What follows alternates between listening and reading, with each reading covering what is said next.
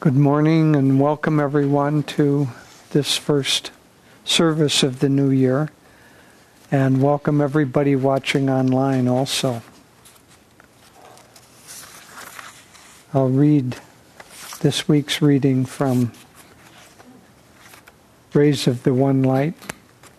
These are commentaries, parallel commentaries from the Bible and Bhagavad Gita to show the unity of spiritual consciousness all around the world as expressed through these two great scriptures. This is at the heart of silence, the eternal word. Truth is one and eternal. Realize oneness with it in your deathless self within. The following commentary is based on the teachings of Paramahansa Yogananda. In the Gospel of St. John, chapter 1, these immortal lines appear. In the beginning was the Word, and the Word was with God, and the Word was God. The same was in the beginning with God. All things were made by Him, and without Him was not anything made that was made. In Him was life, and the life was the light of men. And the light shineth in the darkness, and the darkness comprehended it not. Human vision beholds individuality and separation everywhere. Divine vision beholds the oneness of cosmic vibration, of which all things, no matter how diverse, are manifestations. Cosmic sound, the Word of God, and cosmic light. These are eternal. The world, as revealed to us by our senses, is illusory. In Autobiography of a Yogi, Paramahansa Yogananda relates an early experience he received of the divine aspect of reality. Sitting on my bed one morning, I fell into a deep reverie. What is behind the darkness of closed eyes? This probing thought came powerfully into my mind. An immense flash of light at once manifested to my inner gaze. Divine shapes of saints sitting in meditation posture in mountain caves, formed like miniature cinema pictures on the large screen of radiance within my forehead. Who are you? I spoke aloud. We are the Himalayan yogis. The celestial response is difficult to describe. My heart was thrilled. Ah, I long to go to the Himalayas and become like you. The vision vanished, but the silvery beams expanded in ever widening circles to infinity. What is this wondrous glow? I am Ishwara. I am light. The voice was as murmuring clouds. I want to be one with thee. Out of the slow dwindling of my divine ecstasy, I salvaged a permanent legacy of inspiration to seek God. Wise are we if we meditate on that experience of Yogananda's and salvage from it even a breath of his inspiration. For quite simply, there is nothing else. As the Bhagavad Gita says in the seventh chapter, I make and unmake this universe. Apart from me, nothing exists, O Arjuna. All things like beads of a necklace are strung together on the thread of my consciousness and are sustained by me. Thus, through Holy Scripture, God has spoken to mankind. Om,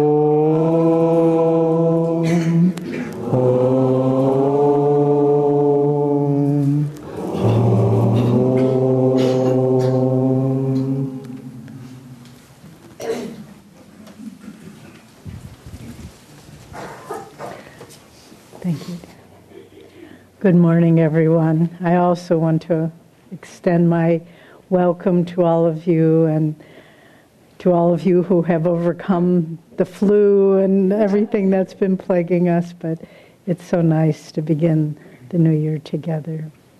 So let me begin by reading from Whispers from Eternity. The other day, when we had Master's birthday celebration, we read uh, from we read a poem of his, "When I Am Only a Dream," and in it he says, "If you want to feel me near, w- read my whispers from eternity. Silently, I will talk with you through them." So let's do this. This is a prayer demand to the holy vibration for omnipresence. O holy vibration, boom on the shores of my consciousness break the limiting boundary of my body consciousness, reverberate through my body, mind, and soul, and through my surroundings, through all the cities and lands of this earth, through all the planets, throughout the universe, and every atom particle of creation. Unite my consciousness with thy cosmic consciousness.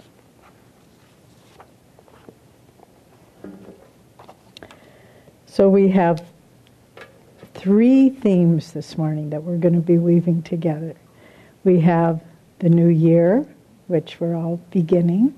We have Master's birthday, our Guruji's birthday, which we celebrate on January 5th when he was born. And then we also have this reading that Jyotish just read, which is the reality, the ultimate reality of the cosmic vibration, the sound of Om, the word, and cosmic light. These are the base realities, and everything else, the world of the senses, is illusory. So let's weave these three things together, shall we? So, first of all, our Guru, in the very first sentence of Autobiography of a Yogi, gives us the hint of how to proceed. He said, the characteristic features of the Indian culture have long been the search for ultimate verities and the concomitant, the related, disciple guru relationship. And so, what he's saying, and the rest of the autobiography is, is really just a demonstration of that sentence that the deepest level we can approach life is to search for what's true, for ultimate verities. The cosmic sound of Om, the cosmic light shining behind everything, and to and in order to achieve that, to deepen our attunement, deepen our disciple guru relationship. And here we are at the new year and everybody makes resolutions. Everybody sets goals. Everyone says, I'm going to change this and I'm going to change that. But how do we do it? I mean, you don't have to have lived very long. You don't have to have made many New Year's resolutions to realize that they don't last too long. And why is that? Because we're picking them up from the wrong end. No matter how strong our willpower is, as long as we are identified with the physical body, with the mind, with the emotions, as long as we're identified and attached to these, how can we change them? Because we cling to them.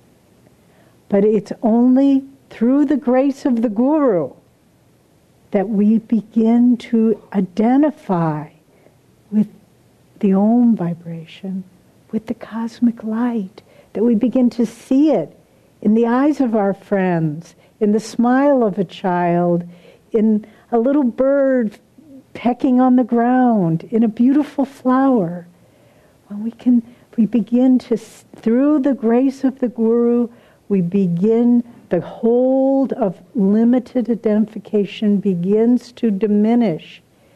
And the more we can do that, then the changes happen almost by themselves, really. And we have so many beautiful examples from autobiography of a yogi. We have some new people here with us today and online. If you haven't read autobiography of a yogi, it, it's the most powerful scripture of our time. In every page, if you just had one page of that book, it would be enough to take you to freedom. And so let's look at all the things that are limitations that we try to change and see what happens in autobiography of a yogi. First, there's superficial changes in the physical body. I want to gain weight. I want to lose weight. I want to, whatever it might be. And here we have this story of, in the guru disciple relationship where Sri Yukteswar, Master's guru, had been very ill and he lost a lot of weight. And he comes to his guru, Lahiri Mahashaya, and Lahiri says, Oh, you have, you have been making yourself ill. You don't look well. And, he's, and Lahiri Mahashaya, the guru, says to Yukteswar, the disciple, I think tomorrow you will be feeling much better. And tomorrow, the next day comes, and Sri Yukteswar is in fact feeling much better, and he comes to his guru, and here he said, Oh, you have made yourself well now. He said, But you never know. Tomorrow you may feel worse again. And then he wakes up in the morning and he feels terrible. And he goes to his guru, and his guru says, Oh, today you have made yourself unwell. And Sri Yukteswar says, essentially, Stop playing with me, Master. he said, it's not just if I think this way or I think that way. And, and Lahiri says, yes, it is. The mind is the most powerful tool, and you have been thinking yourself unwell. You can change it in a minute. And in an instant, Sri Yukteswar gained, in a moment, gained all the weight he had lost. And he walked back to his home, and his mother said, What has happened to you? Have you come down with dropsy? I don't really know what dropsy is, but they, I guess you get swelled up. I don't know. But in any case, we try so hard to change these things. Grace of the Guru in a minute, instantly it changes. And then when there's serious illness, and I'm not saying, believe me, that through the grace of the Guru we will all live in perfect health always. That's not our karma. And we may the lessons we need to learn in this life may come through bad health. And that and we need to accept them. But we need to understand they are not the ultimate reality, no matter what diagnosis we have. And so, Master, as a young boy, had terrible stomach problems, dyspepsia, and it plagued him chronically. And Sri Yukteswar just looked at him and said, That's enough of your tonics. That's over. And in an instant, he was healed of years and years of suffering. And a Master goes on to say in autobiography that Sri Yukteswar instantaneously healed people, his disciples, of ominous illnesses diabetes, epilepsy, paralysis. Instantly they were healed. What is that? It's because the receptive soul can tune in to the flow of grace that the great enlightened masters bring into this world. And then maybe the another thing that seems like an insurmountable barrier, death. well, how many times in the autobiography do they talk about the masters resurrecting the disciples? in the Bible, Jesus, who is one of our line of masters, he goes to the home of Lazarus, who is dead. Now, Lazarus wasn't just a random person, he was the brother of Mary and Martha. The whole family were disciples. And so, Lazarus, Jesus walks up to the tomb. Those of you who have been to the Holy Land, we had the opportunity. You go into that tomb, and it's charged with energy. And Jesus said, Lazarus, come forth.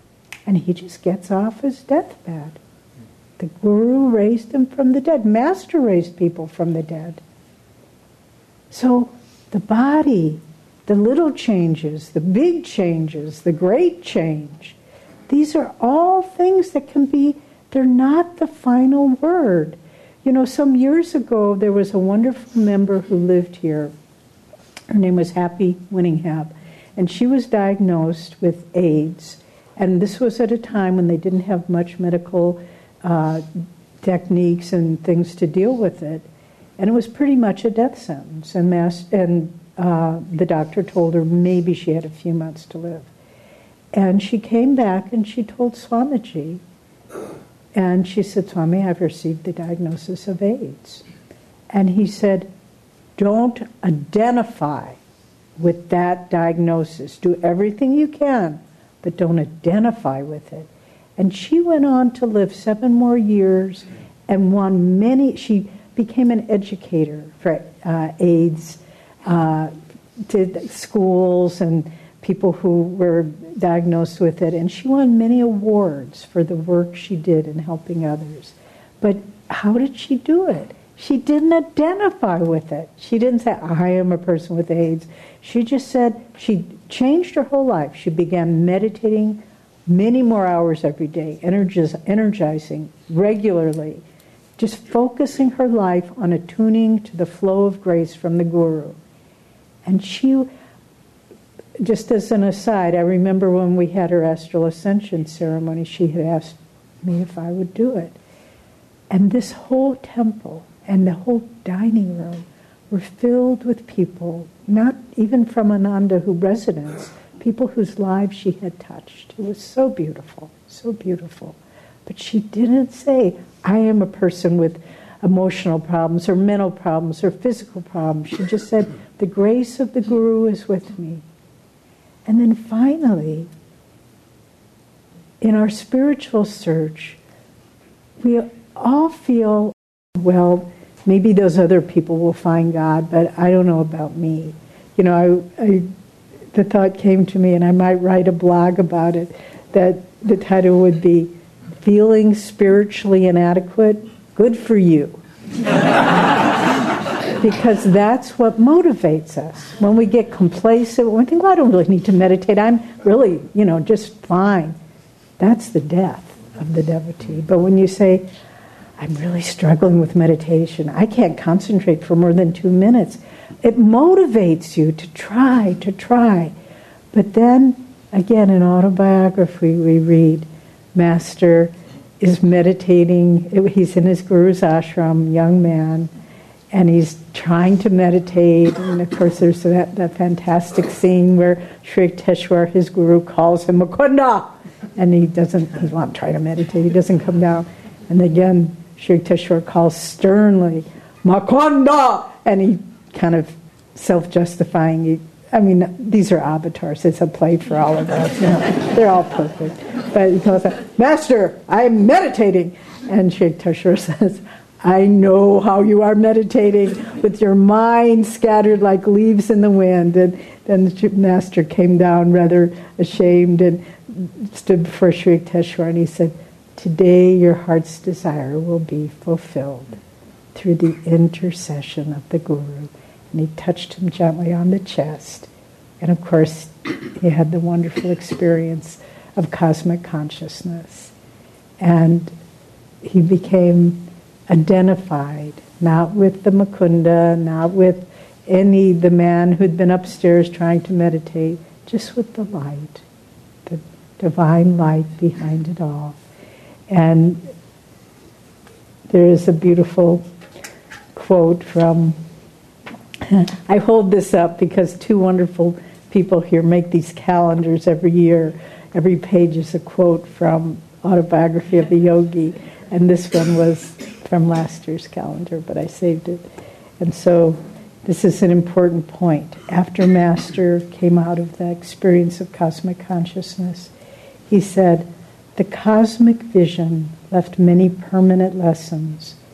By daily stilling my thoughts, I could win release from the delusive conviction that my body was a mass of flesh and bones traversing the hard soil of matter.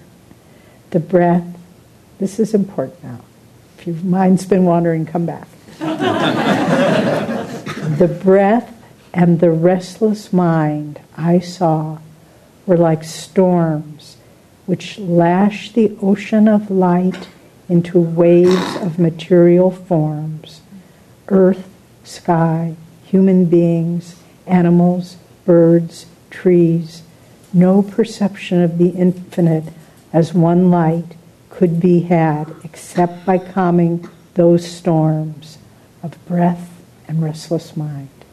As often as I silenced these two natural tumults, I beheld the multitudinous waves of creation melt into one lucent sea, even as the waves of the ocean, their tempest subsiding, serenely dissolve into unity.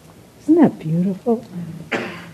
And so, what do we get from this? Because we've been talking about the guru disciple relationship and how that's how the grace flows.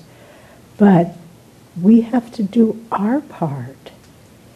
We have to make our resolutions. Then we, so there's three steps. We make our resolutions, we attune and draw the grace of the Guru, and they help us. Yukteswar touched him. He gave him that release. But then Master had to keep coming back to that experience. How did it happen?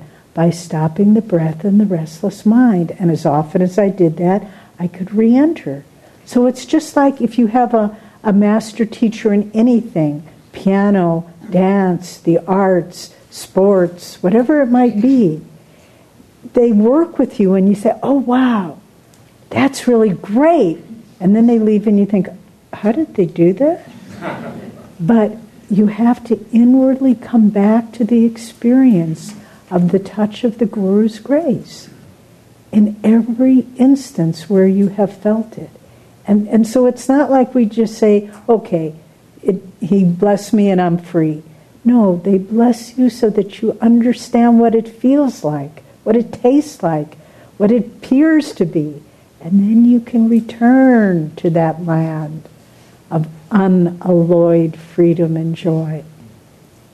And so, in this coming year, let's look at where we want to go. Draw the grace of the Guru. Remember what that grace feels like. And then just identify, not with the limitations, but with who you really are. Swami Kriyananda would often in, walk into a room, and these were in the early years of Ananda, when all of us were just brand new devotees. We didn't know anything. We hadn't experienced much, but he would walk into a room and he would say, Good morning, all you great souls. And we would kind of turn around to see who had come in. But he was talking to us. And he never let us forget that that's how he saw us. And he never, we knew him for many, many years, as many others in this room have as well. We were not unique in that by any means but he never related to any of us except in the very highest that we were. And I saw him do this with everyone. He never in any way demeaned or judged or uh, tried to joke about who you were. He only saw, he held up for us unfailingly, unceasingly, the highest that we were so we could feel what that felt like and we could grow towards it and we could become it and we could make it our own. So I don't think it's by chance that Master was born at the beginning of the year because he, he's saying, Come, let us start anew. Take my hand. We will go forth together. We will awaken into our true selves, one with God's light with God's sound, with God's love.